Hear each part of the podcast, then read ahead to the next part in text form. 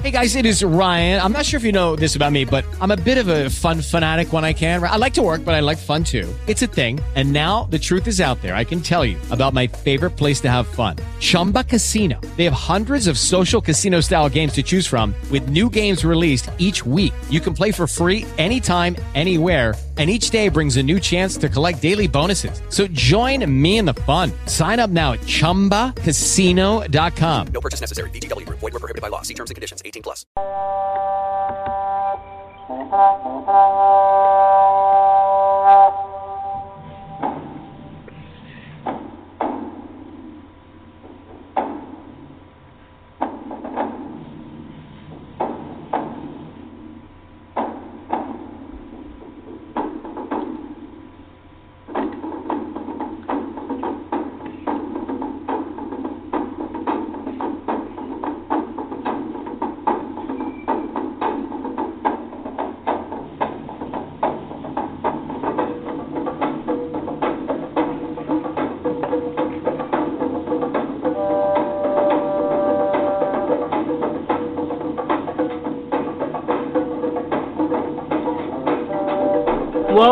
To the Kingdom Mandate. Join us each Saturday as we share empowering and equipping messages that reflect on the kingdom of God according to his sovereign will for mankind to remain in his covenant order.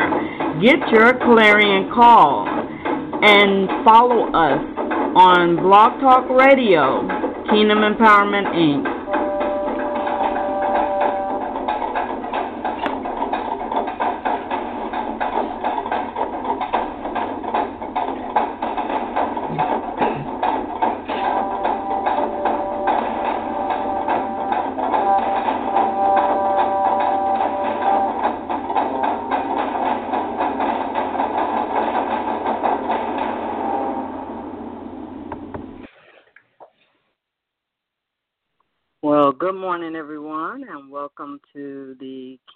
And uh, we are here today talking about a topic that um, a lot of people in this day and time will think is strange um, about a woman um, being called righteous in the Bible. And we want to talk about it because I think we need to know that um, we can be have made a lot of mistakes in our lives, but God can use us and God can turn our life around and make us a new person. So we're going to be talking about the strange women of the Bible um, up until next week. Uh, this week we're talking about Rahab. Uh, Rahab, and um, the Lord used her mightily, and she submitted to uh, the will of God. And so we want to talk about how she came through along with her family and was saved through uh, some of the events that were occurring at her time. So we want to talk about it again. We're on the Kingdom Mandate, and we're talking about strange women of the Bible. And our topic for this week is Rahab. And I am Reverend Dr. Donna and we have our co host with us, Minister Belinda McKenzie, Minister Gloria Vazquez, and uh, our dear sister Jacquelyn Rogers. And so we're going to get started without any further delay. May I ask that uh, Minister Gloria, can you open us up in prayer? Yes, good morning.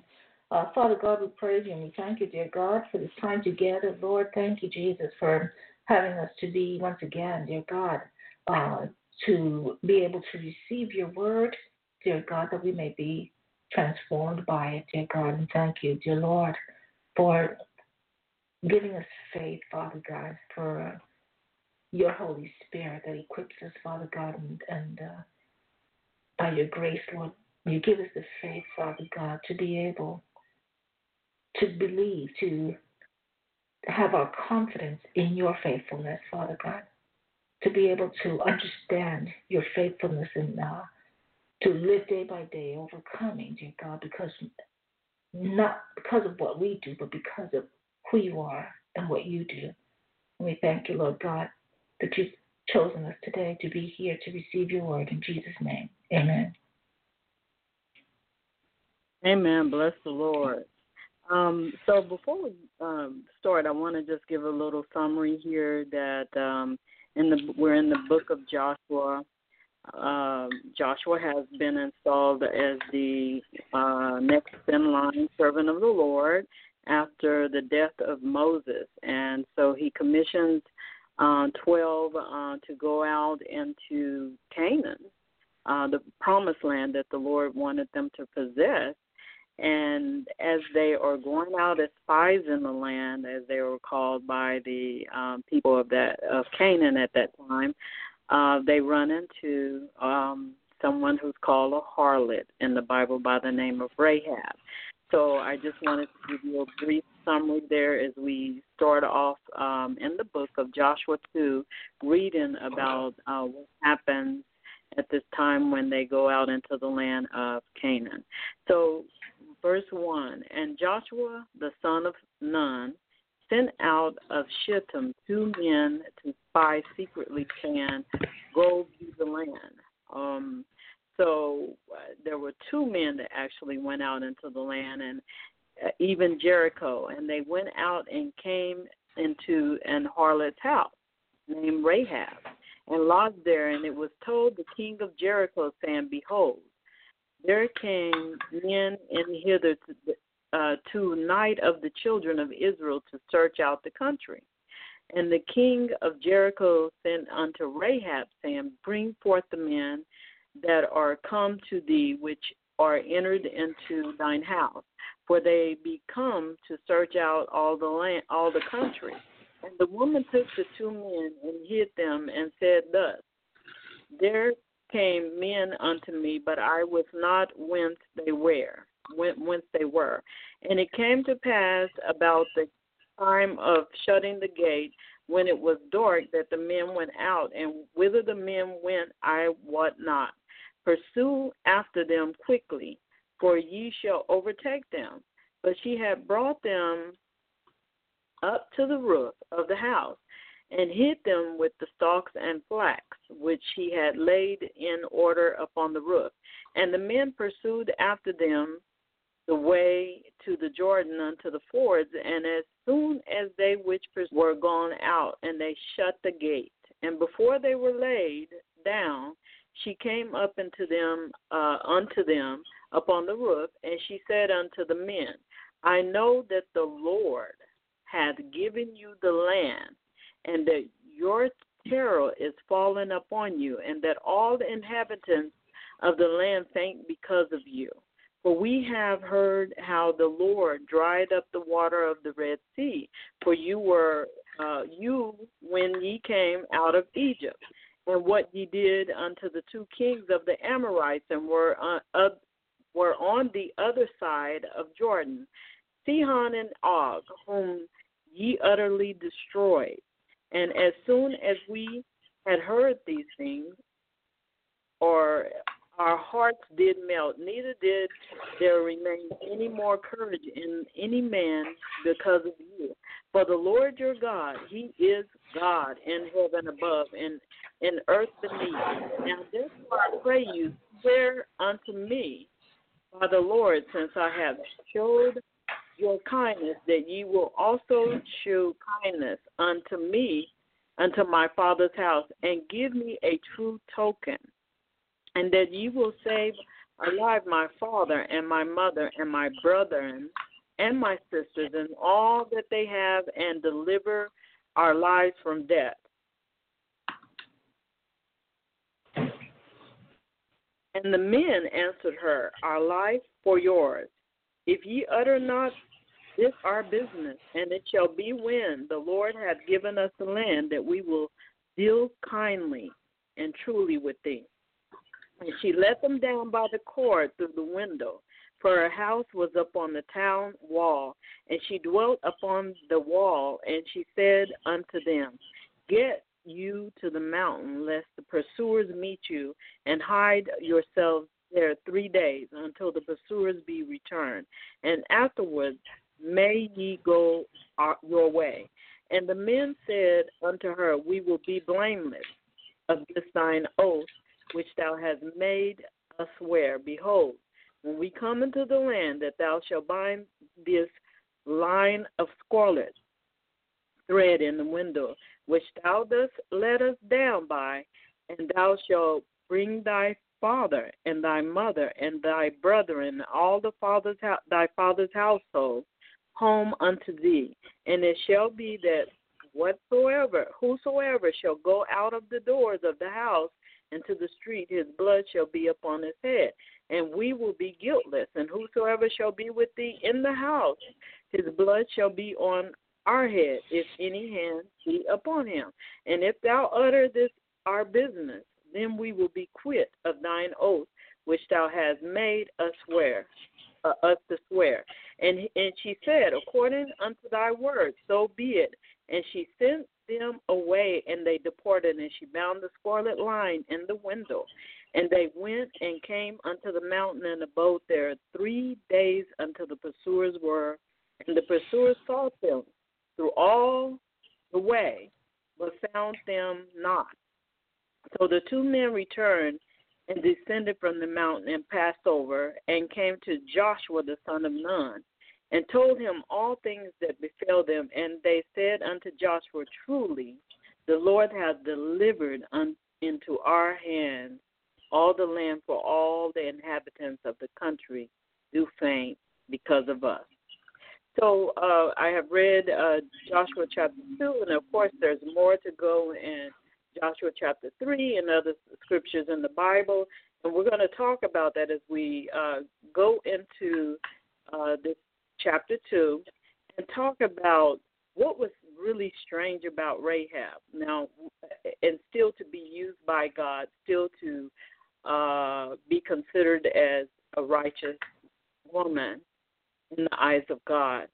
Because now here it is, we have these men that are coming to her and they're looking for uh, the two men, the two spies that have come into the country to spy out, to spy it out, so that Israel can come in and overtake it.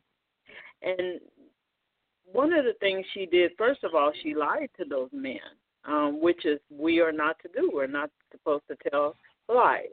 Um, another thing that she did was that uh, she was called a harlot. And that is something that's not favorable in the eyes of God as well.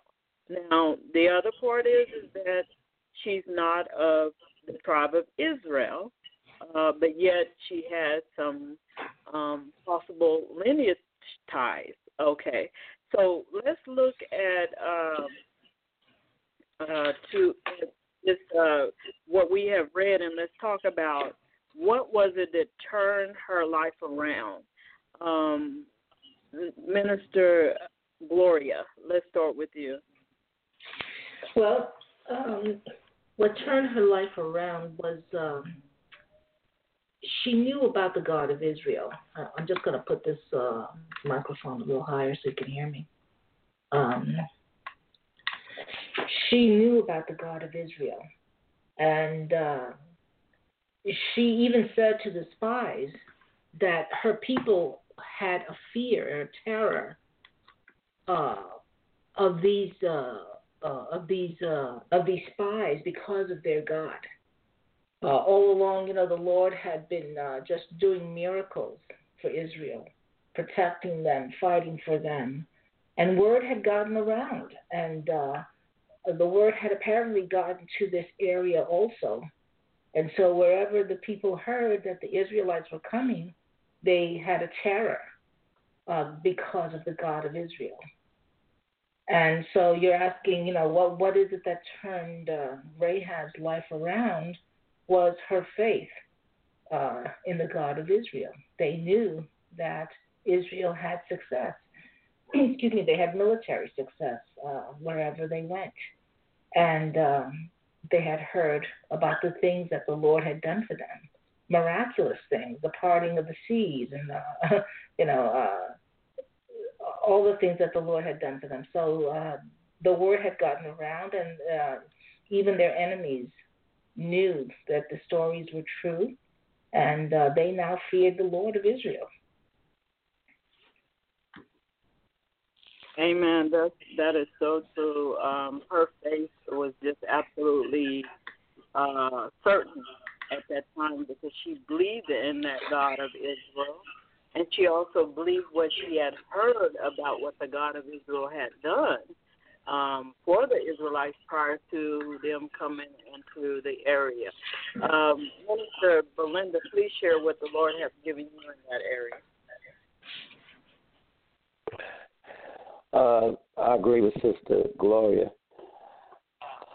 She had, you know, she had heard about miracles and the things that God had done for His people. So I mean, when you hear these stories, and then you know, there's people that heard them and didn't believe, you know, still rebelled and didn't accept, you know, God's people. But she had a a a, a, comfortude to go ahead and and believe it, you know, and that's faith. You know, when you hear something and uh, you know that it's real, you know the stories are real, then you have the opportunity to either believe it or not. But she chose to believe. So that set in motion her thought to go and help these men. And you know, when you say that, even like because she was a harlot, uh, a lot of times your position or the status that somebody that's put on you still doesn't determine what you're going to believe or not. Even a harlot can have faith. And because she set that in motion and she helped them, it, it changed her her her whole setting later. It would change it. So you know, it it it puts like a a precedent that if you look at the character of God, you know, He doesn't limit people by uh, a reputation or a status. It's by what the faith that you have, you know, what you're believing in, your mindset can change your environment, can change your status. And God, because it did for her. And when you uh, say looking at strange women, you know, uh, you look at the whole spirit of God, the people that He He changed their lives. What was the the uh, the status on them? You know, some of them were murderers, some of them was liars. Um, once in a a uh, um, a, a Sunday school setting, uh, um, a missionary lady had come, I don't know, from Africa somewhere, and she was talking on some of her uh, uh, different things that she went through, the things that she saw. And there was on a story where, you know, about lying. And I remember the lady said, Well, you know, you're not supposed to lie. And I remembered Ahab, if I'm saying her name right, uh, you know, she lied. And so I said, I think there is a time to lie. And they all looked at me, you know, real funny. And I said, I remember a story, and this is a real story about Africa, when they had those two tribes set against each other, and there was a great genocide that they had. And neighbors, the children and people that grew up with each other, wind up killing their neighbors. And this young girl survived. Her whole family died. But a man took a group of people that were running, petrified. You know, they were going on mat, the bodies everywhere in the street and everything. And he hid them in their home, his home.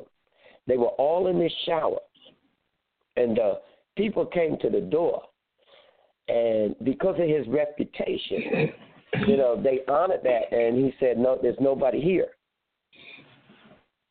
And this young lady tells of the fear she had because she heard them hollering her voice out in the in, in outside. Now she said they said her name repeatedly. This is a spirit, but to be singling her out and all how they know that she's not living. And she said they I think they came back and they went to come in and they almost got near the bathroom, but they they were uh, summoned out and she was given um, what do you call it, a, a Uh, asylum in United States. And she held this in her heart. And then this man came, a Holocaust survivor, to this classroom. And she said he told of all his family being massacred, you know, through the gas chambers and all of that. And she said she never, she felt nobody knew what she went through the devastation and the loss. But when she heard this man, she said something inside of her opened. Uh, I don't know what you know God did, but she came up up to him after class and talked to him, and she, you know it was like something was released. So when I said that, I said that man lied to save her life. And I said, if I was faced with that situation, should I tell the people she's hidden in my house? I would lie. And I said, Rahab did that.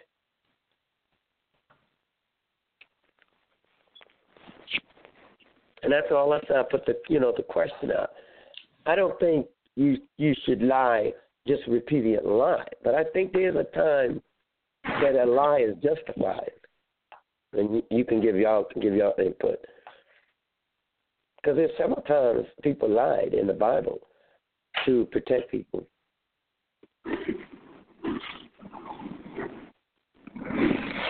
Um, you know, I think when it becomes deceiving um, in the eyes of God is when it's going to be something that the Lord is going to uh, probably not agree with, especially it's in favor of yourself.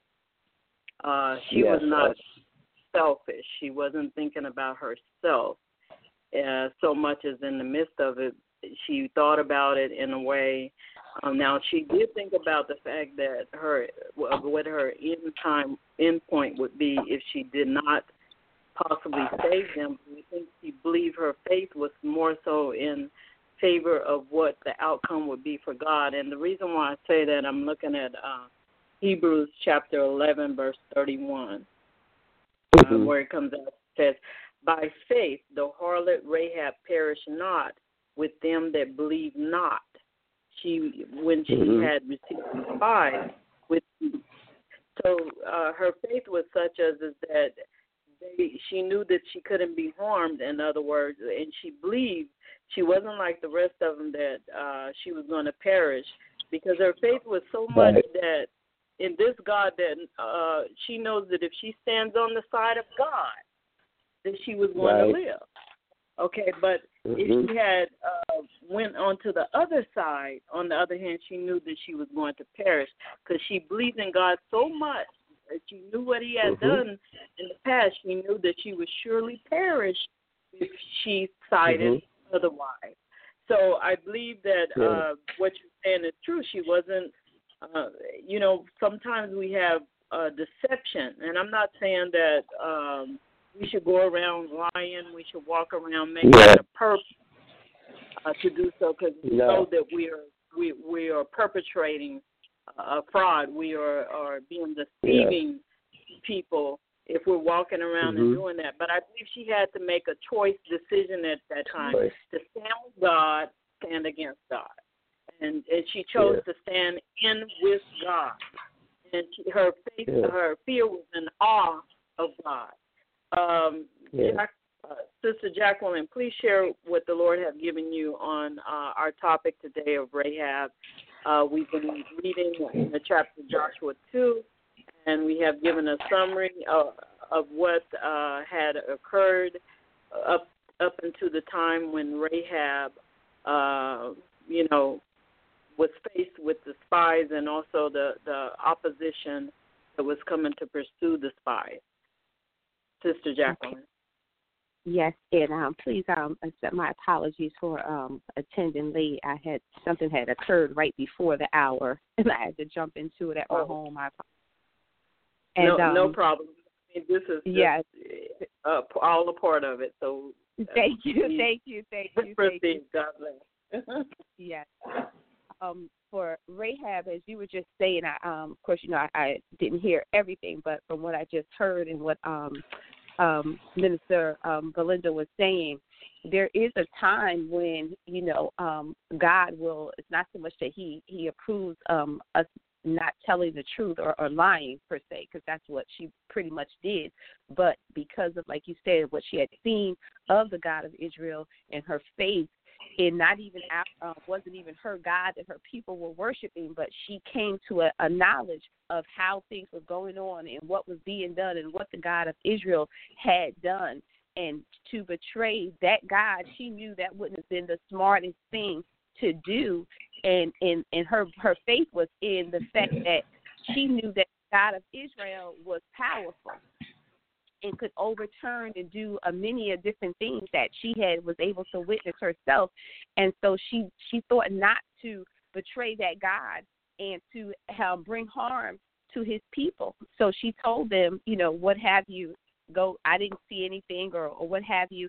And there is a time that and and it's not mentioned often but if god was going to put that in in the bible for everyone to see what she had done there has to be purpose behind it that he's using it for his glory. So not just to be done like you said it was not just for her it wasn't done selfishly. You know she was saving a people.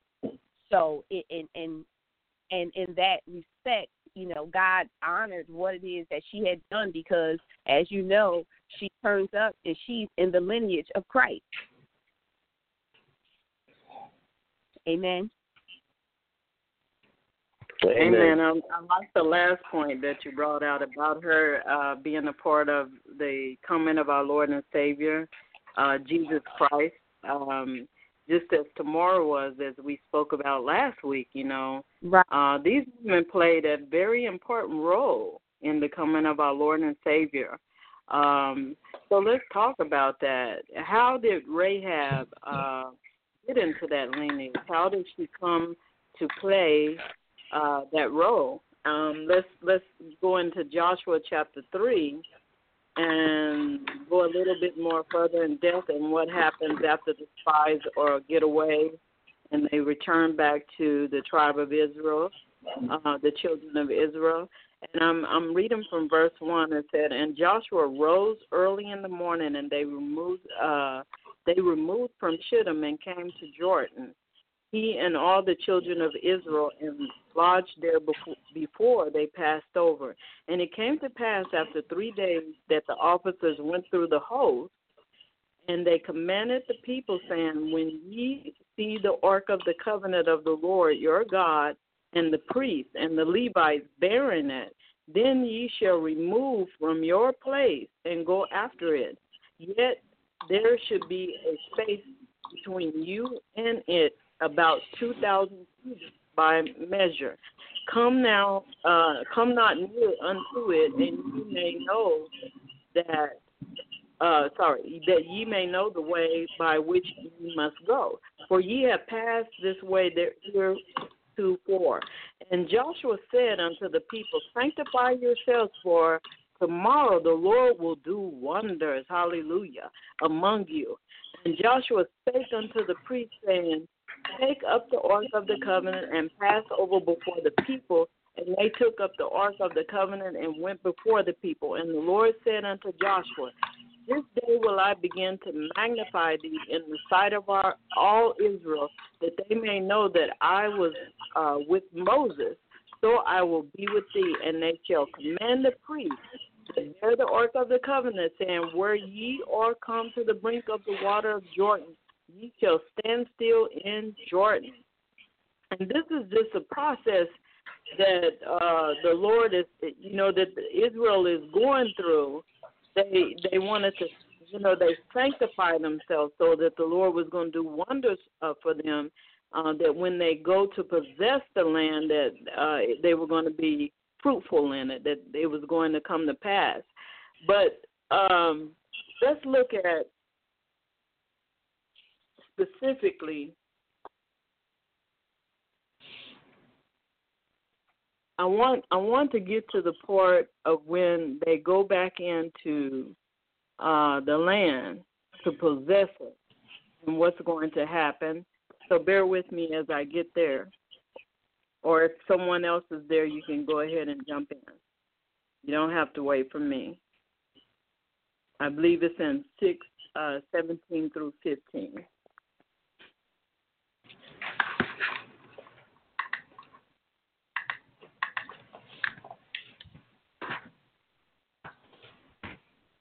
We're saying 17 through what? Uh, uh, six, um, chapters six, seventeen through fifteen.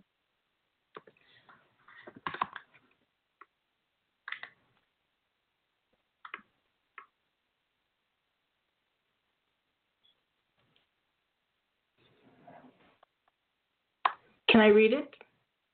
Sure. Yes, please. Okay. All right. Um, all right. So uh, Joshua six seventeen, and the city shall be accursed, even it, and and all that are therein, to the Lord. Only Rahab the only Rahab the harlot shall live, she and all that are with her in the house, because she hid the messengers that we sent. And ye in any wise keep yourselves from the accursed thing, lest ye make yourselves accursed. When ye take of the accursed thing, and make the camp of Israel accursed, and trouble it. But all the silver and gold, and the vessels of brass and iron, are consecrated unto the Lord. They shall come into the treasury of the Lord. Um, uh, up to what verse did you want to go to? Please continue to twenty-five. Please continue to twenty-five to get So the the full story. Okay. Mhm. So the people shouted when the priest blew with the trumpets, and it came to pass when the people heard the sound of the trumpets, uh, and the people shouted with a great shout, that the wall fell down flat, so that the people went up into the city, every man straight before him, and they took the city, and they utterly destroyed all that was in the city, both man and woman, young and old and ox and sheep and ass with the edge of the sword. But Joshua had said unto the two men that had spied out the country, Go into the harlot's house and bring out thence the woman and all that she hath, as ye swear unto her.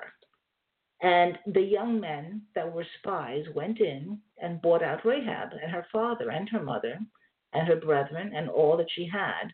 And they bought out all of her kindred and left them without the camp of Israel. And they burnt the city with fire, and all that was therein, only the silver and the gold and the vessels of brass and of iron, they put into the treasury of the house of the Lord. And Joshua saved Rahab the harlot alive, her father's household, and all that she had, and she dwelleth in Israel even unto this day, because she hid the messengers which Joshua sent to spy out Jericho. Amen. Bless the Lord. Mm. So, Minister Belinda, what is what did you learn from that, or what did the Lord give you there? There's so many things in it. Go. I mean, you change the circumstances. Mhm. You know, it it it changed it because of her actions, what she did. Mhm. Yeah, that's that's good because you know one of the things is is that um, Rahab again, you know, it's stated in Hebrews eleven thirty one. She did not perish, nor did her family um, perish in Yeah. this because they kept their word. They both sides kept their oath and their covenant between each other. And the other Mhm. thing is is that um, they took them to live in the midst of them after they had Yeah. uh, yeah, after they had went through all of this, they took them to live in the midst of them. They were welcomed into the Mhm. tribe of Israel, and so Rahab um, and all of that work, it's like she she was plucked as brands from the burning. You know, she wasn't left Mhm. there to suffer. Uh, You know, because they could have saved uh, her and the family and left them behind, not not even taking them into the fold. But they did. They took them into the fold, which was a blessing. Yeah. Um, and Yeah, and then not- the, she- yeah. go ahead. Mm-hmm. She, her family was saved behind that. They weren't destroyed. they were given uh, uh, homage to come inside of the fold of the Israelites. So that in itself was a blessing because Israel was blessed by God, and we know that anybody that that got connected to Him, you know, were blessed because of their blessings.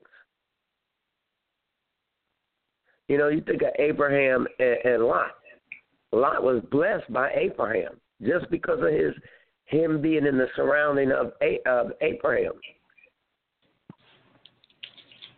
So being connected to them, you know, eh, eh, when you read that story, there's so much in there. That one act of faith spared her life, not only her life, but her household's life. But then bring her out of that place into to like a covenant with them, the Israelites. So it changed, you know, you think of a person's circumstances, you know, receiving Jesus Christ as your Lord and Savior. You you go into a covenant. You're then a part of the family of God. That immediately opens doors to you. It brings salvation to your family because he said, having if one stands, he'll save the whole household. Mhm. So you got salvation in there, not just for yourself, for your family, and all those benefits you can plead over your family and yourself. You know, it it it makes you think on one decision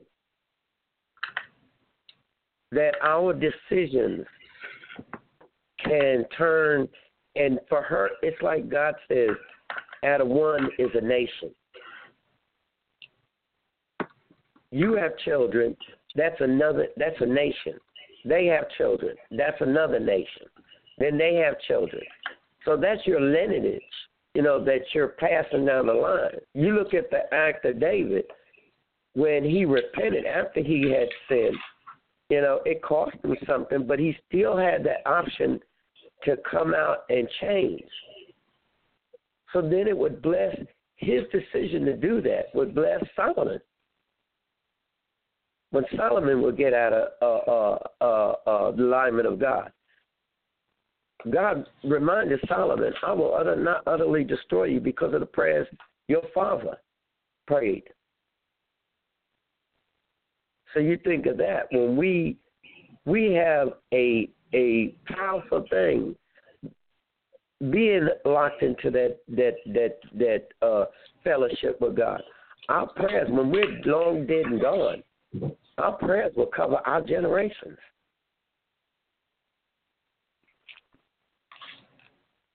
It, it, it was. It sounds like a simple thing she did, but it wasn't. You know, and Yeah. and she could have been in the spirit of fear, but she didn't.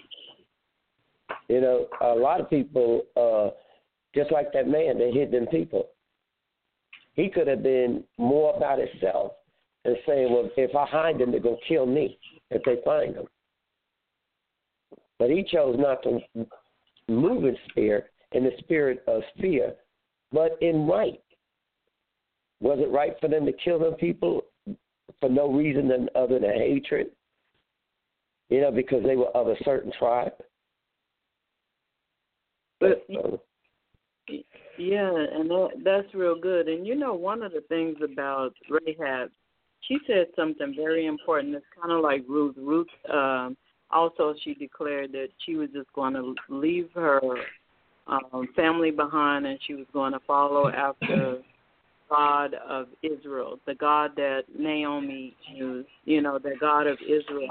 But one of the things that Rahab said, she said, and as soon as we heard these things, our hearts didn't melt, neither did there remain any more courage in any man because of you. And then it says, For the Lord your God, He is God in heaven above and in earth beneath. Now, this is what Rahab is saying. And so when you think about this, Rahab had somewhat had already resolved that this God of Israel, that there's no, nothing greater than Him. And this, I'm, I'm talking about in um, Joshua two eleven is where I'm speaking from. So in her mind, she's already uh, had research and already had the knowledge base of who this God was. But not only did she take it as knowledge, she allowed it to be applied within her that and resolved that there is no one greater than this God that you have. So I know that I, I, I will submit to him. I will submit to his people because she acknowledged that uh, they were of God. She acknowledged that they were of God, uh, which is very important. And so she's going through, and she is uh, at this point because of her actions. She said the choices that she made. Now that her her and her family is being made inclusive to the tribe of Israel, and I totally agree with what you said that uh, based on when you come into connection with people that are truly connected of God, you know, and and because we look at Jacob when Jacob was in the midst of uh, his father who was taking advantage of him for the, so many years because he knew that he wanted his daughter, um, and he was getting favor. He he his everything was beginning to flourish around him. So we can take that to account, not to say that, okay, let's connect with this man of God or this woman of God because of that reason. But we have to be careful on how we commune and relate with each other, um, knowing that when uh, God is is with Israel, God is with the children of Israel, and, and that has never changed anywhere down the line because when we get into Revelation, He's saying uh, these are the remnant that will be saved. He's still naming tribes of Israel. So we have to be Amen. careful on how we um, are labeling and how we are a communion, but we also have to take a true and actual factual understanding of who that tribe of Israel is. Mm-hmm. Okay. And she Uh, wasn't so a, woman that. Because uh, it's not based on she- the land where they dwell at. It's Yes. based on that lineage of who they actually is. So I want to point that out. Uh, Yeah. Go ahead, Minister Belinda, please. and she wasn't a person that served God. You know what I'm saying? She didn't have a relationship with God. She heard of God. How significant th- that is. To just hear about that, and that would influence your thought pattern. You know, it, can we relate that? I mean, if it's that powerful, it makes you think, you know, if I have a relationship with God, if I've had an experience with God, if I've seen the glory of God and miracles in my life, and here this woman that did not have a relationship, but just merely heard of events.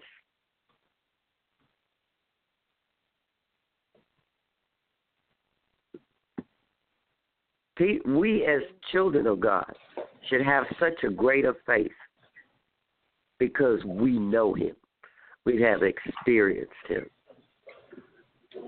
You know, and like Sister Donna was saying about Naomi, she she she saw her mother, her mother-in-law's lifestyle, her husband. She was not a believer, but just the experience of that.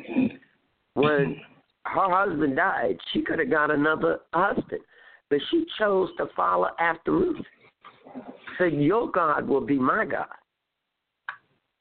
and left with this woman, not knowing the outcome of their what would happen to them.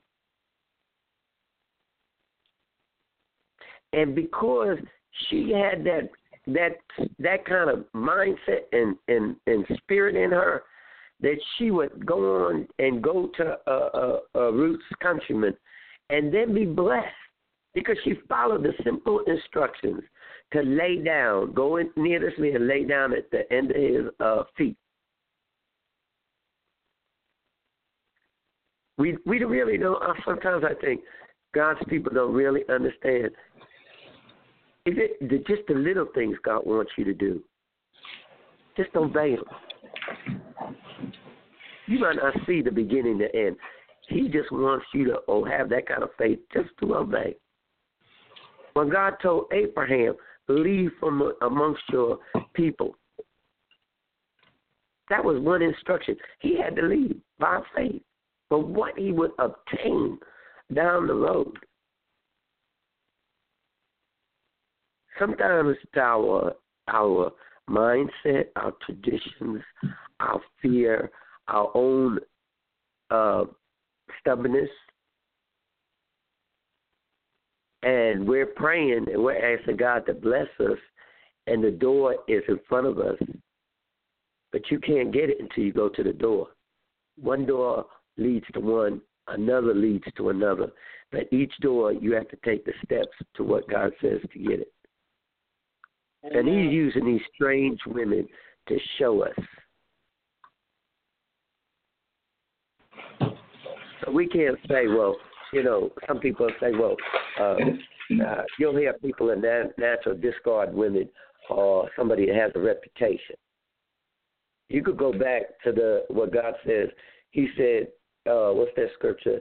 He said these Republicans and harlots will enter into the kingdom of heaven before us, some of us.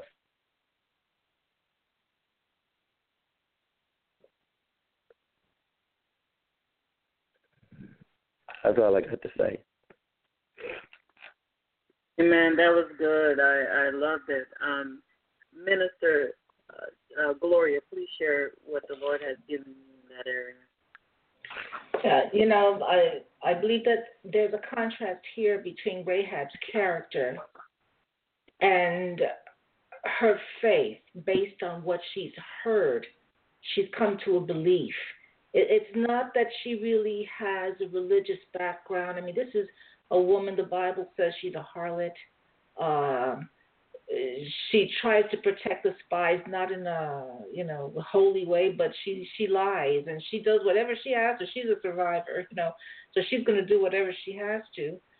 But she's come to a measure of faith, but she's not a sanctified woman, and so so she expresses her faith in a based on her character. Her faith is coming through the filter of her character. And so she will do whatever she has to, but she knows that she believes in the God of Israel, and she knows that Israel uh, is coming to take the land, and she is going to survive. That's who. That's what she does. She's a survivor, and um, different from the people of her land. She knows of the God of Israel and she has developed a measure of faith. So, you know, concerning the lie, and I know that uh, we had talked about that a little bit, she had some options. And I, and I think this is where her character was shown um, in the choice that she had. You know, she could have lied and. Uh, how we perceive it, um, we can say, well, her lie was a little white lie. Some, some, even Christians will say that. You get, you know, you can tell a little white lie. Well, really, is that sin or isn't it? It is. It, a lie is sin. The Bible says that all lies, uh, that, that that the devil is the father of all lies, and it doesn't differentiate little lies from big lies or little white lies or whatever. It just says all lies originate from uh, the devil. Or we could have said, you know, in, as we read this story, we can uh, translate it or uh, perceive it that, uh, well, maybe Rahab's sin was excusable because she had a greater value in the people that she was trying to save. So again, it's uh, based on our perception or we can say, you know, uh, she told a lie and Rahab's action was wrong. So how are we perceiving it? I think uh, plain and simple, her lie was a sin, and it's based that is based on her character. She she is a woman of sin, um, and she has come to a measure in the Lord. And so all of her behavior, although she is faithful, uh, she is going to express her faith at this point because she's not saved. She's going to express it through sin. But I, I love her statement in uh, chapter 2. If I can just go back there for a minute. Uh, in chapter 2, in uh, I'm looking at verse uh, from verse 9 on. She says, uh, the, the Bible says, and she said unto the men, and this is where her faith is expressed. Uh, as she's just expressing her raw faith from her heart. She's not been refined in her faith, but she's basing it, and she says clearly what it's based on here. She says, I know that the Lord has given you the land, and that your terror is fallen upon us. How does she know that? because she knows the people she lives with and she's seeing that they're running they're hiding they're they're doing whatever they have to to get away from these israelites so she knows that terror has fallen upon the land but she knows that by what she sees and then she goes on and she says and that all the inhabitants of the land faint because of you again she's witnessing terror in her land it's not that at this point uh you know she's uh, prophesying or she uh, she has any um, uh, developed uh, spirituality. It's just it, she's going based on what she's seeing and what she's heard. And then she says in verse 20, "For we have heard," and again, she, everything is coming through her senses. We have heard how the Lord dried up the water of the Red Sea for you when you came out of Egypt, and what ye did unto the two kings of the Amorites. So again, she's heard about all these stories that you were on the other side of the Jordan, Sihon and Og, whom ye utterly destroyed. Uh, so all of this is standing as testimony to her of who these Israelites are, the power of their God. And as soon as we, quote, heard these things, our hearts did melt. Neither did there remain any more courage in any man because of you, for the Lord your God, He is God in heaven above and in the earth beneath. So you see, she's the testimonies that have come through, the the stories that have come through. She's heard it and she's watching, she's she's seeing. So her faith is based on testimony. Um, but her character is still the character of a woman um, who has lived in sin. Uh, so it, the, the, both of these things are at play here, and her faith is coming through this raw character. Uh, but yet, in what she speaks, you know, the Bible says, "Out of the mouth, the heart speaks," and you can see the faith that's in her her heart. Uh, we can hear it through her words. Um, so, amen. Amen. And and amen. you know the Bible. I I totally agree with you. Absolutely, everything that you said is um, totally aligned with the Word of God. And mm-hmm. yes, right. Rightfully, we are not to lie because it is a sin. But nevertheless, she did. But I believe there was some redemption um, that passed through with faith, her faith um, I believe there was some deliverance that came through with her faith. So um, it's like that that uh, past sin that she had was being wiped away in her faith, and um, she was moving over into a different uh, level in God. Uh, she was a brand that was plucked out uh, from the burning, and uh, she also um, possessed, uh, you know, a she had a, a a choice, you know, because of her choice, it changed her life for a lifetime. She made a um a decision at that point that was going to transcend her life, not only her life but her family's life, and give her the opportunity to uh, be in the midst of the Israel, which brought back about the lineage uh, brought her the Jesus Christ and our Lord and Savior, and and and for her to play a major role in that in the eyes of God, uh, and to be mentioned as a woman of faith because of her faith in Hebrews, again, in the book of Hebrews 11, um, verse 31, I, I want to read it again. Um, it said, By faith, the harlot Rahab perished not with them that believe not when she had received the spies with peace.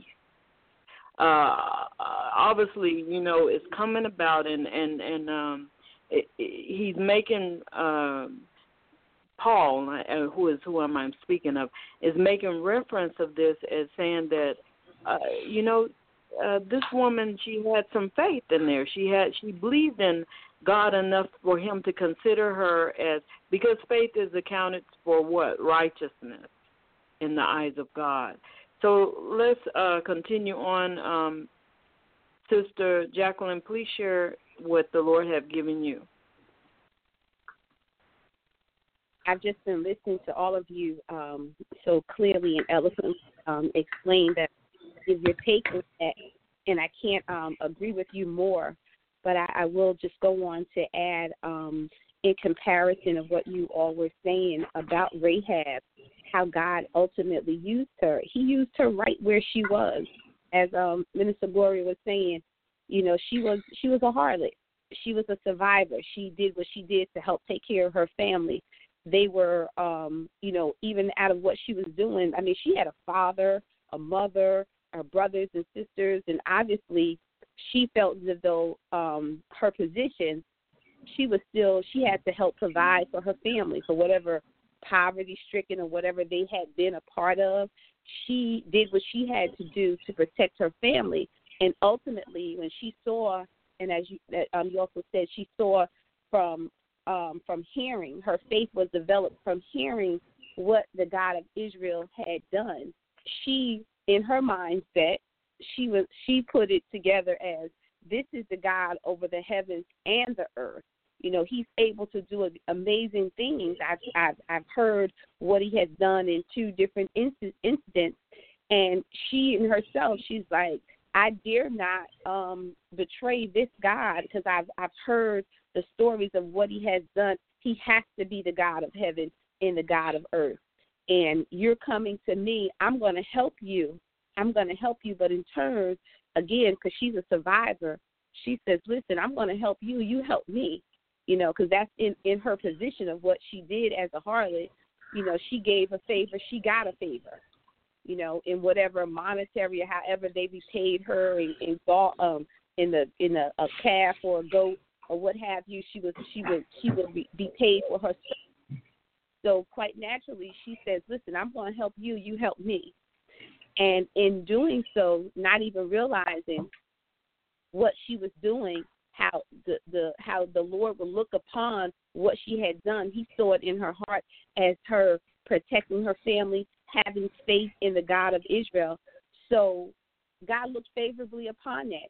And and and when I was thinking about it, I was listening to all of what you were sharing, and I was thinking about even how um, God God is the God of love, and He's He's a merciful God, and He looks beyond what man sees on the outside. Yes, she was a harlot. She did what she had to do, but in God's eyes, she protected His people. You know, she knew enough in in whatever place that she was in life to acknowledge God, and in turn, He favored her, and He acknowledged that what she had done. You know, we all tend to we see things from the outward appearance, but God looks at the heart of a man. And he knows where people really are and what their true intentions are. You know, you can say anything you want to say to man, but you can't fool God because he knows the intent of your very heart. And and in that, God saw that she was not probably what she wasn't an evil person. She did what she had to do, like uh, Minister Gloria said, out of survival, out of mere survival, wanting to live and she made the same decision out of survival, not even realizing that she was really honoring God. You know, she didn't take, I'm sure, because she had not a relationship with God, but what she had done put her in a different relationship with God and the people of Israel. Amen. Hmm. So, you know, there's a lot of people that have the knowledge base of our Lord and Savior Jesus Christ. They have the knowledge base of God, uh, the Father. Um, when I say that, because there's some that only submit to the uh, God the Father, uh, Abba Father. Um, there's some that only um, have more practices in looking at the spiritual nature, uh, spiritual aspects of life. Um, but they have uh, somewhat of a knowledge base of, of Jesus Christ. Uh, she had a knowledge base of uh, our Abba Father, the God at, at that time, um, being the Father, um, and but she didn't have the knowledge base of our Lord and Savior Jesus Christ. But nevertheless, she believed. Not only the, the Bible says she believed that he was who he was. I believe that there has to be some type of uh, submission um, to allow and believe in order for her to make that choice. Um, Minister Belinda, please share your thoughts in that area. Uh, Minister Belinda, if you're there. Well, while we're waiting um, for Minister Belinda, I want to go. Yeah, can you can you repeat that right quick? What did okay. you actually? So I was saying that you know I'm saying that in order for her to make that decision, because there's obviously there were many people in that uh, environment that she was existing in that believed that uh, they had the knowledge base because she said she heard um, of this God, you know, and she heard what the Lord had done. So, but there were many people that probably have heard it because if she heard it, she heard it from someone. So, how was it that she heard it to the point and she believed enough to say, okay, uh, yes, uh, I will side with this God? Because many didn't side with the God, even though that they uh, had heard the story what was it that was different about Rahab that made her? Because the Bible says because she believed uh, to that point. A lot of people uh, have a surface of knowledge, but she believed it. Uh, what What are your thoughts in that area?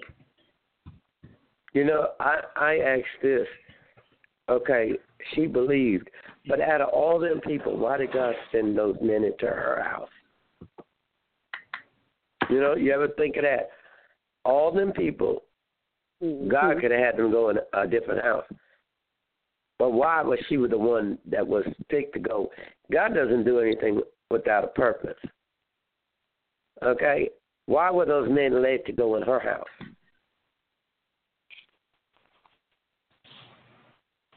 They could have went in anybody else's house.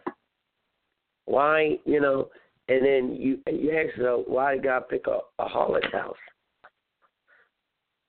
You know, sometimes you, religious or people will say, you know, I've heard uh, people of God say, well, you know, these people are that. Why are they going up there? Why are they hanging out with these people?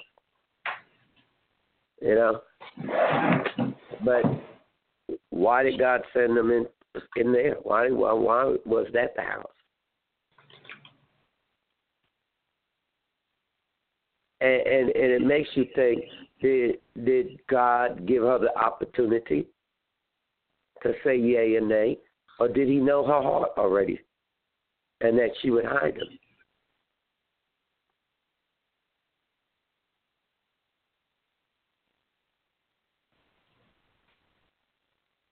And when you say that they all knew, yeah, yeah, yeah but she chose to believe. You know, and, and look, it's so symbolic too. How many people seen Jesus when he was walking on this earth? Seen miracles, seen a man that they knew that spent 30 years in front of a temple. Never seen the man walk. 30 something years begging. And this man, he gets healed by Paul, and, I mean Peter, which one? Even when blind eyes, you could go to the one uh, uh, with the blind eyes. Was born by birth with blind eyes, and, and, and Jesus heals him. You know now in his community, community everybody knew him. You know they knew that he didn't, he was blind, but his eyes are opened up. Here, followers of Jesus, and this man is at the temple, and he's been here 30 something years. And then all of a sudden he's walking. He goes in the temple now, and they see this with their own eyes. And some people do not believe. It's amazing to me. I have never seen somebody have their eyes open. But let me tell you something. If I've seen somebody I know that has been blind and their eyes are open, I, I, there's no way that I could deny that. If somebody's paralyzed for years, and I know that, and they walk in my house and tell me Jesus, God has touched them, but people didn't believe. Some of his followers uh, left Jesus. So, you know, I say it depends. It, it depends on on on you. You know, she she chose to believe just by hearing of these things. You know, they said she she had heard. I don't know if she saw. I didn't see it say she saw it. She heard. And there's that scripture. He says, you know, that people, the faith of a person that has not seen but believes. What made her just believe? You know, you can't say the only thing I can say is her faith.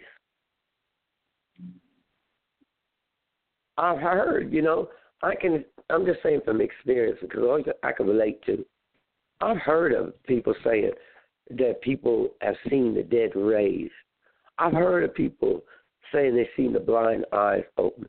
I've heard of people saying that a child was born crippled and then the power got moved and they heard the, the bones cracking and the child's legs started coming out. I've just heard of that. I believe that. You know what I'm saying? I if you've been touched by God in one area and you know there's no way man had never touched you, nobody had done it but God, then you'd have to believe all of those other things because they're even in Scripture. Just because I haven't seen them yet, if God wrote it in me, He said, I believe it. You know, you believe it. This person heard of it and believed it. But I, I've asked the question, Lord, out of all them people, they went into her house.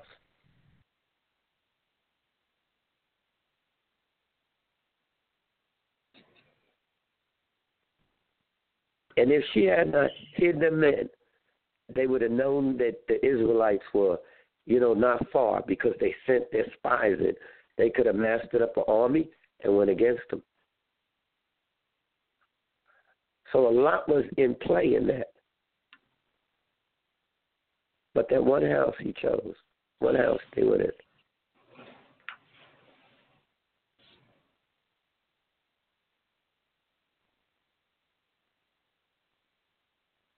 Amen. You know, I, I totally agree with you that sometimes in religion we tend to look at things in the eyes of the environment we exist in, traditions and customs and things that are written by other men to draw uh, interpretation and assumption. But when we when we have that relationship with God, that divine, um, intimate connection with God, we tend to say, Lord, help me to understand this. And you know, there was um, one uh, quote that I seen coming across Facebook, and I can't remember the particular uh, woman's name, but she made the comment. She said, "It's okay if you talk to God, but to Jesus. But if Jesus responds to you, then you you know you're mental. But that's not true in the eyes of a Christian, a born again believer, because we believe that we can talk to Jesus and Jesus responds back, whether it's through dreams, visions. Um, he speaks to us by His word and in many other ways. And I, I truly believe that Jesus Christ is is responsive to our prayers and our communications, our inward uh, desire and connection to strive and be connected with Him. So He He will give you that extra level of revelation, vision of His Word, so that we can remain um, in His true mandate. Because there are a lot of interpretations and a lot of things out there, especially commentaries and things like that, that will, you know bring you to a conclusion without looking at the fullness of the Word of God and getting the full justification and kingdom mandate, that order, sovereign will that comes from God. So let's look at James chapter 2, also, uh, what James is saying here when he is uh, talking about faith and works. Uh, faith uh, without uh, works is dead, and, and, and then works without faith is dead. So he's coming in and he's bringing a, an example of Rahab in here in verse uh, chapter two, verse twenty-five. He says, "Likewise, also was not Rahab the harlot justified by works." But when she had received the messengers and had sent them out another way, for as the body without the spirit is dead, so faith without works is dead also. So let's look at that. What is what is James talking about there, um, Minister Gloria? All right, so um, we have a level of faith, uh, but if we don't act on our faith, uh, then the faith is like uh, as if it's dormant. Um, so putting express, expressing our faith through what we do, what we say, um, it brings it to life. Uh, you know, the the Bible says faith is a is a uh, believing in what you hope for. So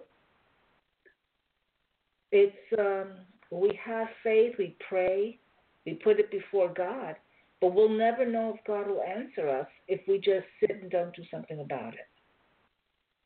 Uh, so this is um, uh, putting faith into action, if you will. Amen. Amen. Amen. And notice that he also points out in 26, he says, For as the body without spirit is dead. And again, he's re- relating to Rahab. So she must have had uh, something that, that forced her above the beyond, as Minister Belinda was saying, above, above the norm of believing she had something that took her to the next level, and and, and we can relate that to um, in the book of uh, Daniel when we look at Meshach, Abednego, and Shadrach, and they're in the burning furnace. They they have went above the norm of believing in this God to the point that they were not uh, touched. They were not. They were a brand that was plucked out of the fire. The, the fire was there, but around them and surrounding them, but it didn't touch them so they, their belief was beyond the norm of believing. And I believe that Rahab's uh, faith was beyond the norm of believing. And, and, and it's, he makes reference here, for as the body without the spirit is dead. So her body has to have been alive to effect the faith unto the level that God is speaking of. Not a normal just confidence where we say, uh, well, I'm confident that God is going to do this but uh, our confidence also is in ourselves, and we begin to apply our own nature in it. I believe her confidence was at a level of faith in God. Uh, uh, Minister, uh, sorry, Sister Jacquelyn, please share what the Lord is giving you in that area. In terms of, of her faith, she she believes um, and and just from what she had been hearing, um, experiencing. Like you said, you know, people have a tendency to talk around you about what's going on, and in, in her listening and hearing these things, she did. She developed a level of faith in God um, that was given unto her that caused her, and in turn, you know, um, affected her actions and the things that she was going to do and um, like uh, Minister Belinda had said, I don't believe it was an accident that God sent those men to her home, because of course, you know, we we serve a a sovereign, omniscient, omnipresent God, so He knows all, and he knew that she would be the one who would, because of what she had experienced, would be just the one to uh, be of assistance in this time of for those men. Because had they sent her to somebody else's home, they may not have had that level of faith and believe, and could have been too afraid even to act as she did because her faith overrode her fear. Because the the king came right to her immediately, she could have put her family in danger but she was not moved by the by the the fear of what could be done to her her faith was stood up even that much stronger that she believed that if she protected those men that god was in um that it would be good for her not for god because she didn't even really have a relationship with him but she just believed that she would have been she and her family was better off protecting those men than protecting the the men from the king amen Amen. Amen. Amen. Bless the Lord. That's that's very good, and uh, I like the point that I mean it's like she submitted. She went. She submitted to the will of God. She didn't just. um She wasn't like any normal every uh, someone who receives knowledge based. She went well beyond the area she wanted to perform the works of the, for the will of God. She she did, made choices there she made choices. Yes, it saved her and her family, but she also was in awe of God. She understood that I cannot go against this God. Similar to uh, Nebuchadnezzar, he knew that he made a mistake by a snap uh, of the button because he had made a decision to uh, have um, Daniel go into the lion's den, but then he realized uh, the decision that was like a trap. And he so he went in, into fasting and seeking the lord for deliverance of daniel. It it wasn't like uh, he intentionally wanted him to be destroyed. So there was a a, a change. There was some decision making there that nebuchadnezzar had already had become uh conclusive that he has to follow through with his decision. But he didn't agree with his decision so, um, Minister Belinda, let, we're getting uh, down to the last few hours. Mm-hmm. Please share uh, your final thoughts about this uh, beloved woman of God uh, in His eyes. Mhm. We can see uh, later that was Mhm. stated even in the New Testament about her. She Mhm. she had a simple nature, but at some point there was some transformation, there was some renewing, there was some restoration uh, that went on even in that time. And our Lord and Savior Jesus Christ was spoken of, but had not came into the earth that we he uh, God may be known in the earth through him. Mhm. But God was there even at that time. Go ahead. Yeah, and and see her lifestyle could have prepared her for that. Because you think about, it, God has never made a woman to be a harlot, and she made risky choices. Anytime you work, you're in that profession. You're allowing strangers to come in and use your body with no emotion and leave you in and out, in and out, in and out. So you're, you know, that's a risk taker right there. And to live that kind of lifestyle, you know, the loneliness it must have been for her. And to hear about a God and what he did for his people, you know, it tells the love that he had for his people. And maybe out of her her circumstances of that lifestyle made her choose. You know, you can live a life that is so, you know, uh, to me, it's a horrible lifestyle. It's not a judgment. It's it's you know, I don't think you ever get accustomed to that. There's a lot of women that are in that profession wind up taking drugs because it's not a natural state, and maybe because she had already learned risk and danger, that it gave her a better insight to hear of this God, the love and see the example of love and honor that God does. That she needed that. She was willing to risk to get a portion of what they're getting.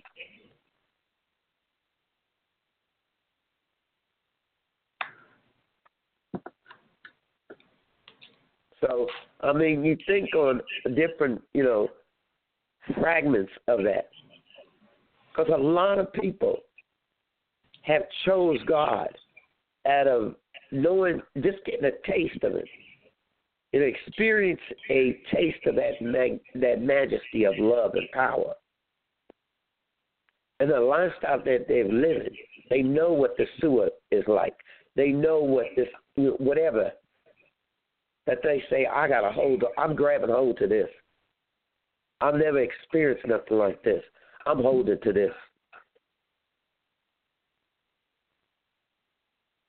And I've seen this spiritually with people that have come out of stuff that they they fight like a rat. I'm, I'm gonna use an example.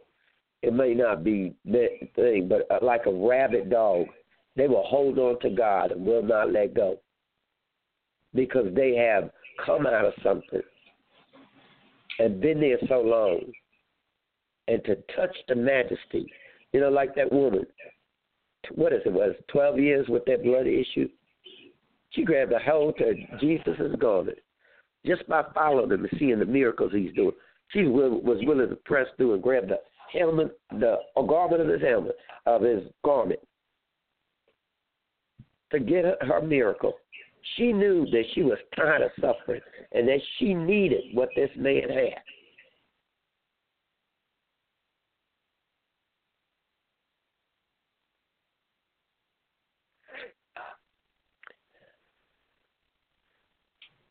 But that's my final thing that uh, uh,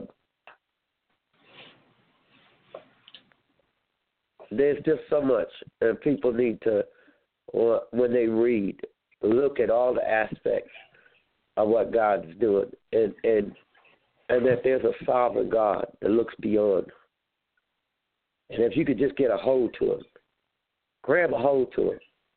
If you're tired of religion, if you're tired of bondage, tired of lies being told to you, and you sit and wonder, okay, is this another uh, pimp service God, or is this a real God?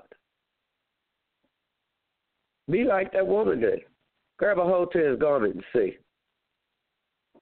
Do like Rahab did. Let me let me grab a hold to this and see if this is real. My life will change. And the scripture says there are many gods, but there is one living God. Many dead gods, there is one living God. Triumph. That's all I have. Amen. And um, after we give our final um, statements on what we have read and about Rahab, and we go on to the solution for possibly anyone that is out there. But uh, before before we do that, let's finish uh, our statements, final statements on Rahab. Um, Minister Gloria, please share your final thoughts about Rahab. I think Rahab, uh, as as we said earlier, she was a survivor, and uh, Rahab. Uh, I think in her experience of daily daily surviving, at some point, when she heard about the God of Israel, I think a woman like her would have been. Uh, it would have been very easy for her to look at this God a little more intentionally than other people might have looked at him. You know, this was a woman who she didn't look to men anymore. She was probably uh, a woman who had been abused by the men in her society and her culture. She had been as a harlot rejected. Um, she had been let down. Um, she and her family, and she had resorted to this lifestyle by the uh, the hardships that she had endured in her life. And so when she started to hear the stories about what God was doing, I think someone like her would listen a little more intentionally than other people. And she would have listened time and again as she heard the stories coming through. And she had developed a faith because of the repeated stories. And I think that because of her hardship, she might have reached out in, in response in her own heart, although she had not met the Israelites up until that point. But I think in her own heart, she might have reached out and said, Well, maybe if this God can do it for them, maybe He can do it for me too. If if I love Him, if I turn to Him. And at some point in her life, through the hardship, perhaps, and uh, because because of the hardship, uh, and because of the testimonies that she was hearing, in some way in her own heart, she had reached out in faith, in a response, in a positive response to this God of Israel. Um, I, I don't think she was sanctified at all, but uh, because she continued in this, uh, you know, this lifestyle that she had. But I think her faith had begun to develop. And so here they were knocking at her door, these Israelites knocking at her door. And uh, it was a moment of testing for her. Would she respond and, and help them, or would she not? And, and uh, I think in some way her faith was being tested. Um, I think in a way all of the characters of this story, all of their faith was being tested. These two spies, the very fact that they were there and the role that they were playing, it was a testing of Israel too. Can we take this land? Let's let's let's go look at it. Let's see what it's about. And these two spies are there, and they're there on faith. They could have lost their lives right there, even, even before uh, the rest of the army of Israel came in, because the king was already after them. The king already knew exactly where they were. And so these two men were men of faith. And the fact uh, that they were fulfilling their mission and the commands that they were giving, uh, this is just faith coming together. But really, I think we're looking at the faithfulness of God in keeping his people. And we can see that, you know, God's people are not perfect. Uh, he doesn't pick perfect people. Uh, he picks he picks us right where we are in the situations that we're in, uh, the circumstances that we're in. And it's the it's the response to God's heart. It's a response to God's faithfulness. Our confidence is not in our own faith, but it's in the faithfulness of the Lord. It's in the promises of God. Um, so this story of faith, you know, it's showing us faith on uh, on a number of levels, and uh, um, in this case, we're looking at Rahab but I think um, the story is about faith in general, but it, it's speaking volumes to us about the faithfulness of God and how His faithfulness helps us to grow in our faithful response. Uh, and, and that we can respond and we can encourage others and help others to respond faithfully to God. That we don't have to be, you know, holy and cleaned up, and uh, we don't have to uh, be all that to come to God. We can all come to God right where we are. And we can reach for Him and believe that He is faithful. Uh, so I, I think that's what Rahab is showing us here today. Amen. Amen. Absolutely. Um, Sister Jacquelyn, please share um, your final thoughts on Rahab as well. Thank you um, I almost want to kind of just um, say ditto to both Minister Belinda and um, Minister Gloria for what they had shared, because um, when you when you start um, looking at the different uh, stories in the Bible, you really have to, like uh, Minister Belinda said, you have to uh, dig a little deep. It's not just the surface, because first of all, the the Bible was not written in the in the King James English. You know, it's written in the Greek and the Hebrew, so there there not enough English words to really uh, um, to really effectively properly convey what God intended and spoke in the Greek and the Hebrew by way of His servants. So you really have to study the Word of God but you must look at it and see that for every every story that's in the Bible, the Bible is all inspired by God. So He, in His sovereignty and His, his wisdom, He chose everything that was going to be written, and and in a time where you know we we know not of, we only can kind of study their existence and kind of relate to where they are. But like the scripture says, there's nothing new under the sun. There's nothing new that um, we as a people are experiencing today that has not been touched on in biblical times. That you can find whatever wherever you are in your life, you can find a story in God's word that that pertains to where you are, and and there's always a solution to bring you out, but you have to want it. And I think that in Rahab's case, she wanted something different. I, I really believe that because I don't think it was by happenstance that God just came to that He sent those men to her house because word was out that they were coming to spy out their land. The king was aware of it. The people had been talking about the God of Israel, so it wasn't like it was a secret. But he chose Rahab's house. He sent those men to her house because he knew she was just at that place in her life that she could be the one that that would be um, favorable in this situation because maybe someone else may have been too afraid to go against the king to to to to um, kind of betray the loyalty of the kingdom at that time and so god chose the men to go to her house but i'm saying all of that say that god takes control ultimately and wherever you are in your life in your situations wherever you may find yourself, you can find yourself in the Word of God if you pick it up and you look. No matter um, if you have, if you if you need to get delivered, if you are delivered and you still want to walk in a, a stronger place and a, and, a, um, and get closer to God, you can find yourself in the Word of God.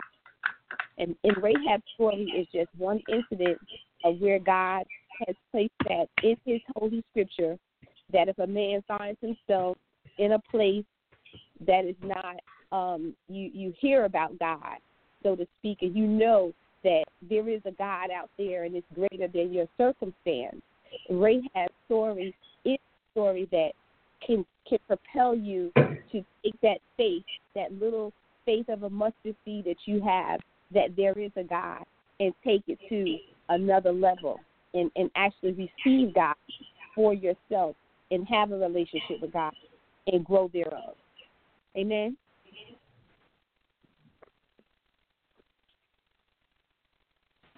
Amen. Amen. This is really um, one of very nice and good topics today uh, for the body of Christ, and to understand that things that we see as being strange, um, maybe God has a plan in it all. Maybe God has uh, a direction for it. Although that he said, "Be holy as I am holy," we should be striving for it. Once we have crossed over, as uh, Rahab did, uh, she crossed over totally. She just trusted and submitted herself totally uh, to the fact that God was the only God and He was the highest God.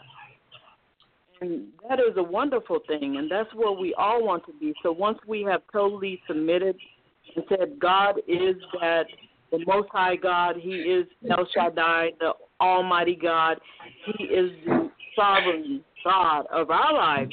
Then we um, we're, we're taking a new walk, and she did. She took a new walk. Her, she and her family were. Uh, now connected into the divine will of God because they began to they were mixed in and, and related with Israel. And in that, we can see that we spoke about Tamar last week.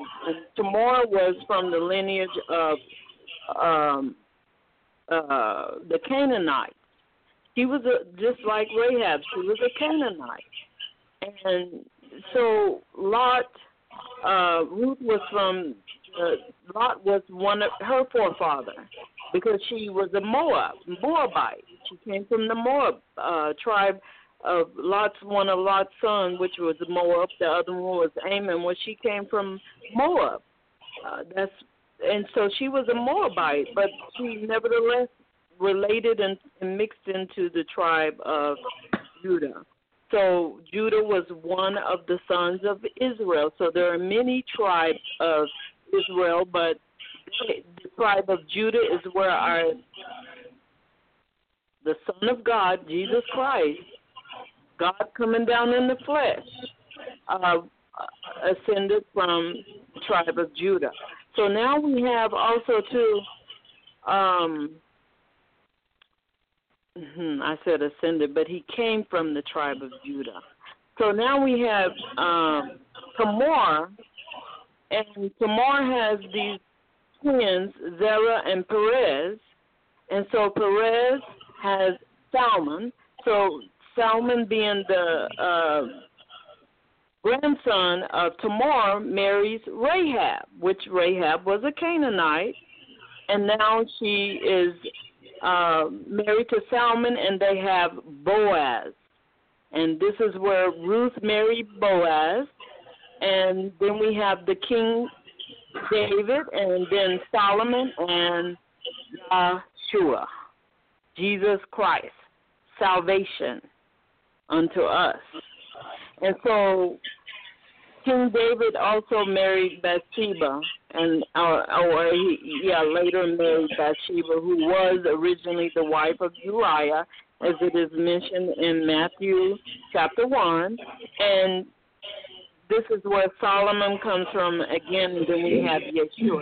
So we're going to talk about Bathsheba next week because uh, she is often stated as, a, as to be a strange woman of the Bible, but nevertheless, she was used for the forthcoming of our uh, Savior Jesus Christ, and also too, she was, um, you know, the most of the Book of Proverbs. There's a lot of instruction. There's a lot of uh, things often there for women. Um, we can't say that she was the one that influenced it all, but she was the mother of Solomon. Um, so we're going to talk about that next week. But before we um, leave here today, we, we want to also have time for prayer. Please give um, a short assumption of your solution to the body of Christ for those that may have experienced what Rahab is going through right, right now. Rahab was a harlot. Rahab was considered to be um, a liar. Uh, you know, she didn't tell the truth when they came to her. What is the solution for anyone out there so that they can receive that redemption and fall into the relationship and covenant with our Lord and Savior Jesus Christ? Because we're not really looking for a relationship and covenant in man. Uh, so much we do want to have that because we do want to relate with each other and love each other, and be compassionate and merciful with each other. But most of all, we want to have that relationship and covenant with our Lord and Savior. Uh, Minister uh, Gloria, please share what the Lord uh, has upon your heart for the body of Christ now. You know, I, I think uh, the one thing that the enemy would want to destroy in all of us is uh, our faith in God. Because if he can do that, then he destroys basically our relationship with the Lord. You know, uh, the coming to faith it's a battle. It's a battle in our minds. It's a battle in our hearts. Really, the the the uh, it's like there's a there's a court in our hearts, and we've got to uh, we've got to weigh everything uh, that we hear about God, everything that we see God doing in other people's lives. These are testimonies, and these testimonies are powerful. And how we respond to them how we weigh it, how we uh, how we're perceiving it, also with our mind, um, so that we can come to a place in our own faith where we can make a decision and say, "I want to choose God for myself," and we can't allow the circumstances of our life where we are to keep us from God because it's really God's faithfulness to us. It's, it's what God is doing, not what we're doing. If, if we rely on anything we're doing, we will fail. if we rely on a person, on our money, on whatever it is that we think that we have, uh, that we're leaning, that we can lean on, that thing will fail us. It's the faithfulness of God that is our confidence. And God is faithful to pursue us. Uh, but we've got to respond in a positive way. And we can't say, well, you know, Rahab could have said, well, she's a harlot and uh, she's not good enough, or she could have been, um, she could have gotten lost in her own shame, in her own embarrassment, uh, and all the negative things about her life. And she could have felt unworthy. But she saw a moment.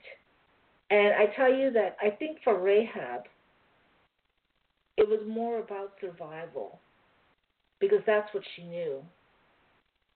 But she had a little bit of faith. And that little bit of faith is what allowed her to respond positively. Because she could have turned these two men in to the king, and the king probably might have rewarded her in some way also. But she had heard the testimonies that God had destroyed nations for the Israelites. He had overcome the Egyptians. He had overcome, uh, the Lord had uh, moved on behalf of the Israelites against powers. And because of that, she knew in her heart that this king could not overcome the God of Israel.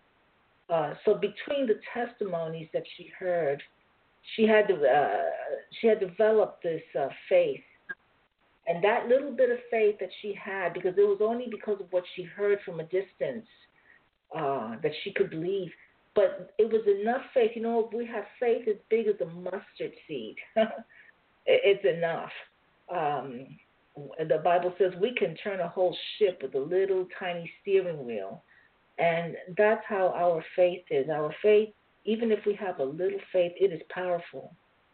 And it can allow us to make decisions in our hearts for God, respond positively to God, no matter what our circumstances, no matter what it looks like on the outside.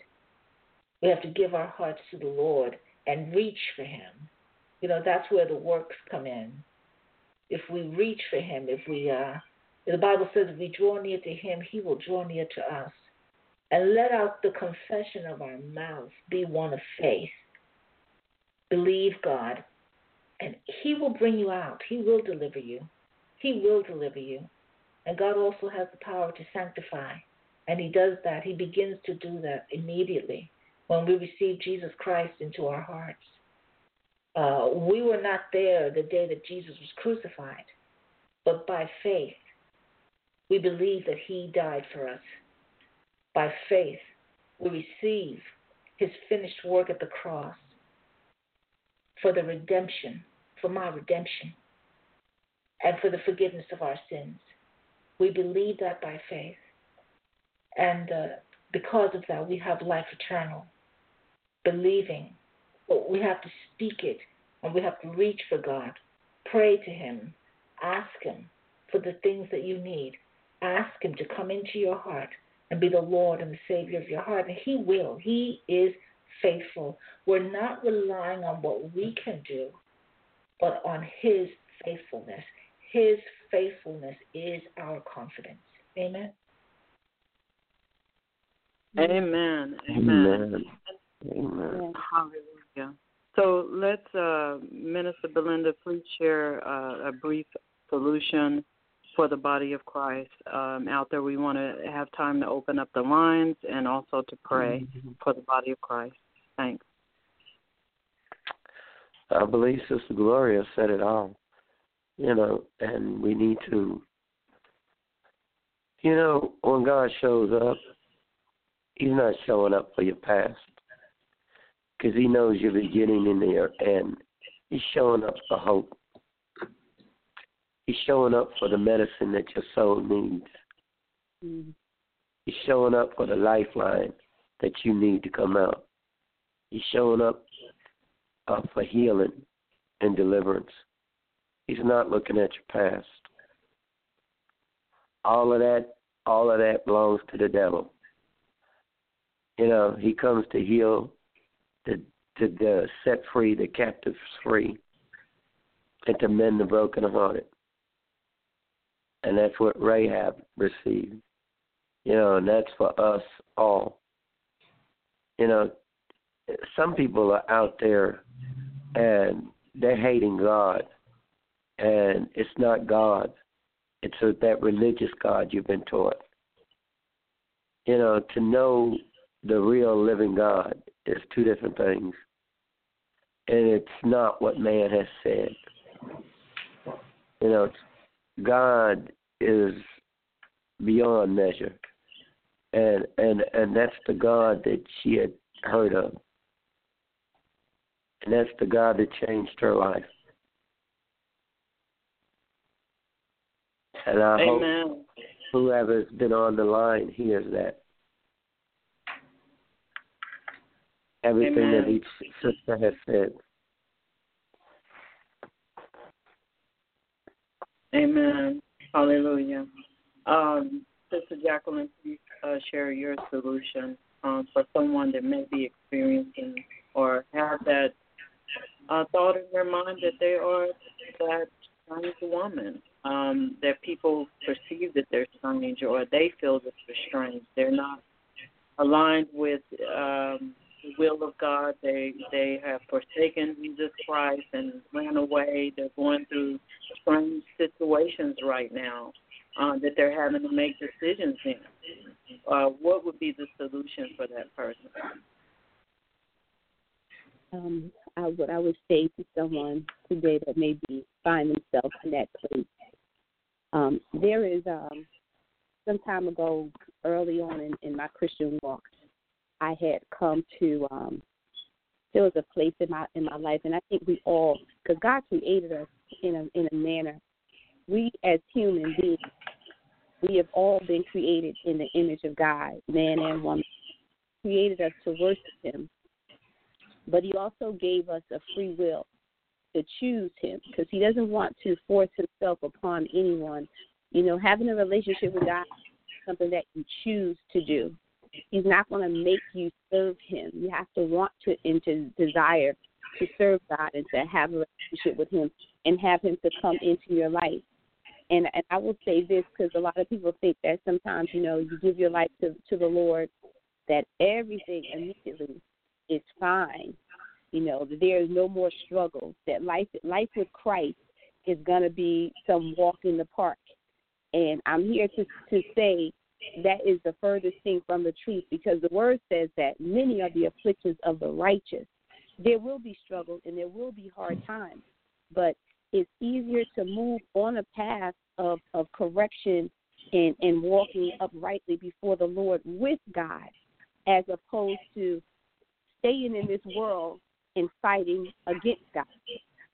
And so if you're in this world and you're and you don't yet know the Lord, my suggestion would be for you to just reach out to him because he's there and he really is want to that peace that's inside of you that's not dormant right now because we all have it. We we've made we're made in the image of God and it's just a, a matter of us like um, Minister Gloria said, we have to perform the work. We we have to reach out to God. And the Bible says without the faith in God, it's impossible to please God. So if you want to have a relationship with Christ and what would please him is for you to utilize the faith that he's given to each and every one of us. It's the size of a mustard seed, but it's in there. And all you have to do is reach out to the Lord and he'll begin to um, water it and, and, and pour into it that it can grow thereof and become your faith can, will no longer be little faith, but you can at some point have great faith. But you have to do the work. You have to reach out to God. You have to come to Him and um, bended knee, um, not in the literal sense, but in your heart. You have to bow your heart to the Lord and accept Him as Lord and Savior over your life, and He will begin to grow that mustard seed faith in your life that is there. You have it, but you have to act upon it. So if there's something that you're missing in God or feel that you're missing in your life, you just have to reach out for it, and God will be there. He says, "Draw nigh to me, and I will draw nigh unto you." So He's really just waiting for you with open arms, and He'll take you in and life will begin differently. I assure you, it will be better than where you are because life with with God is so much better than life without God.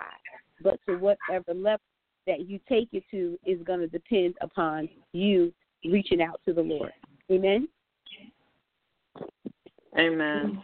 I, I just want to read briefly before we open up the lines real quick, and I'm reading from for, my solution uh, for the body of Christ. Um, First John one.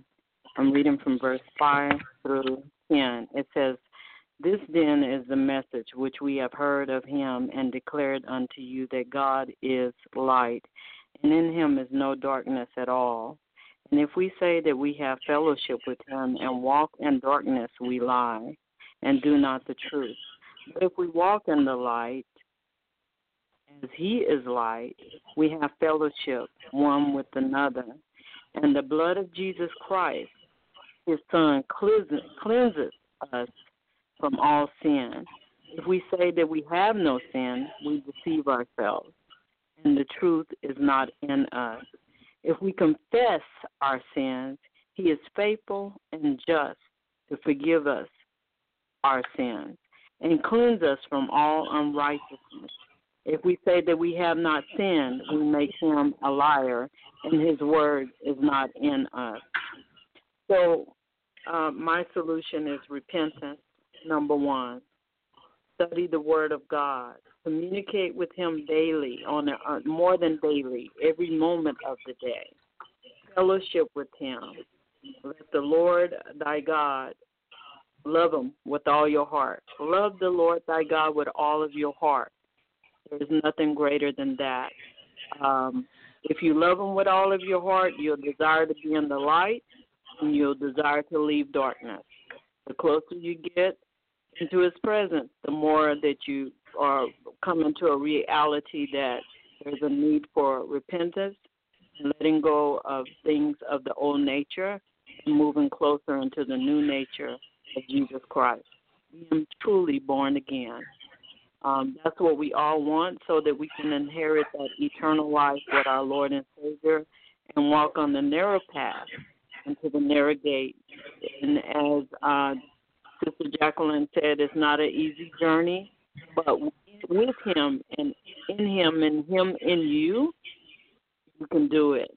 And He's there for you 24 hours a day to help you through the way.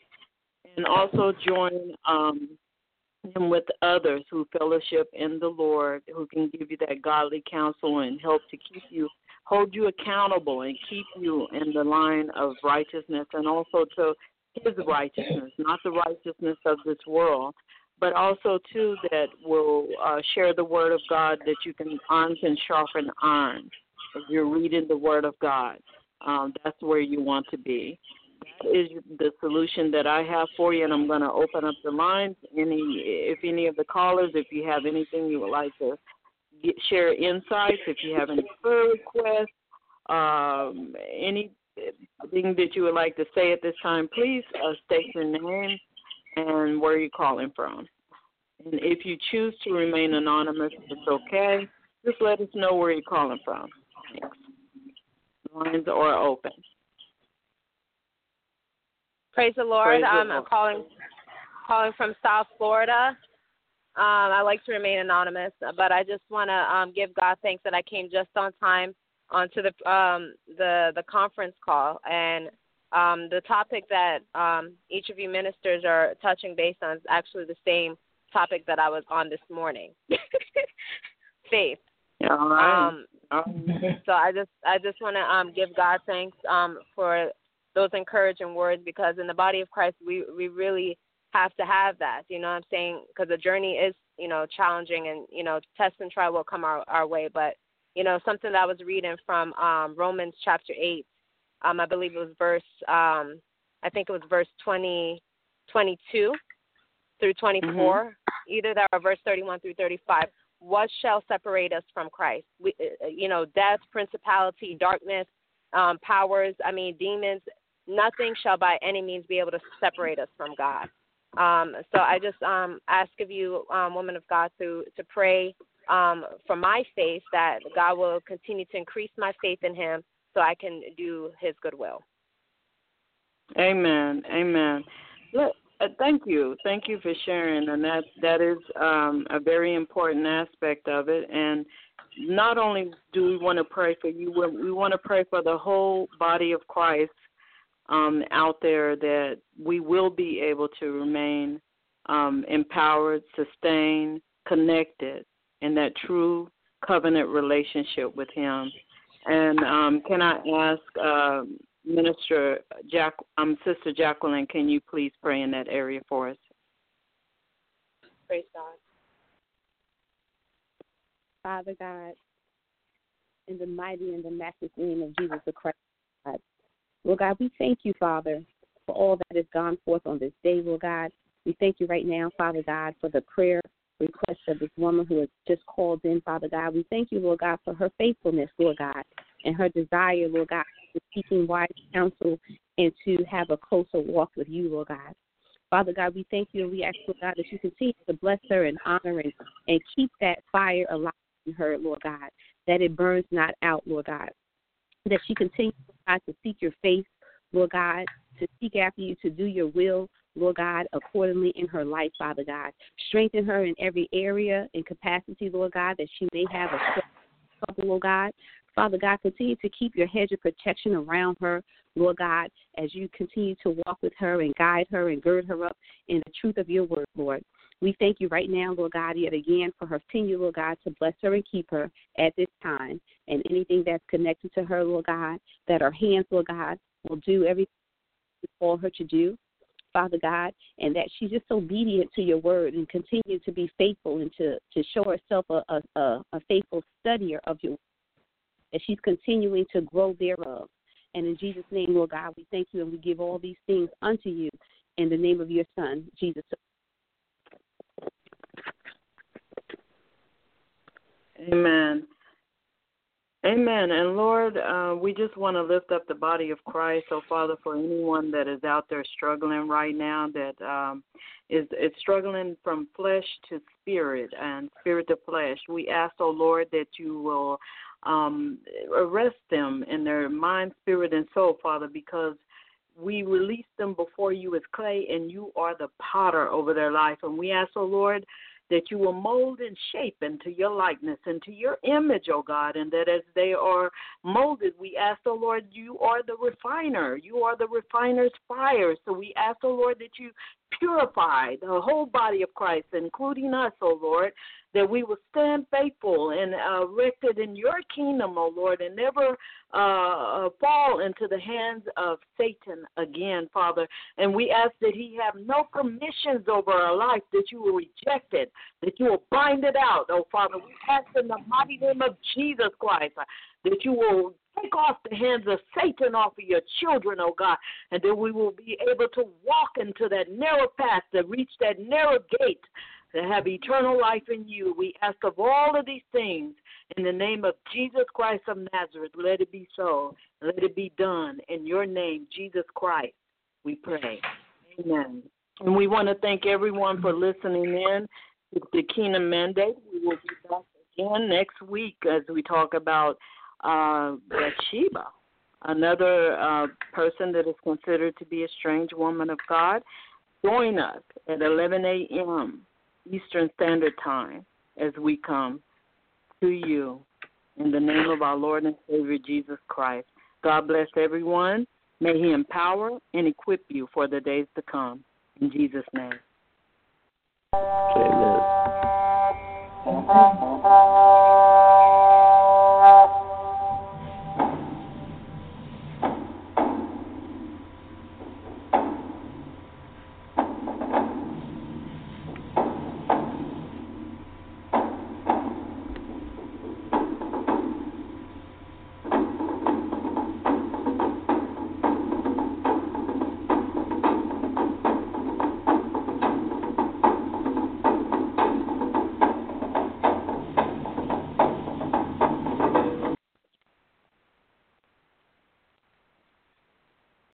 Lucky Land Casino asking people what's the weirdest place you've gotten lucky? Lucky? In line at the deli, I guess? Aha, in my dentist's office.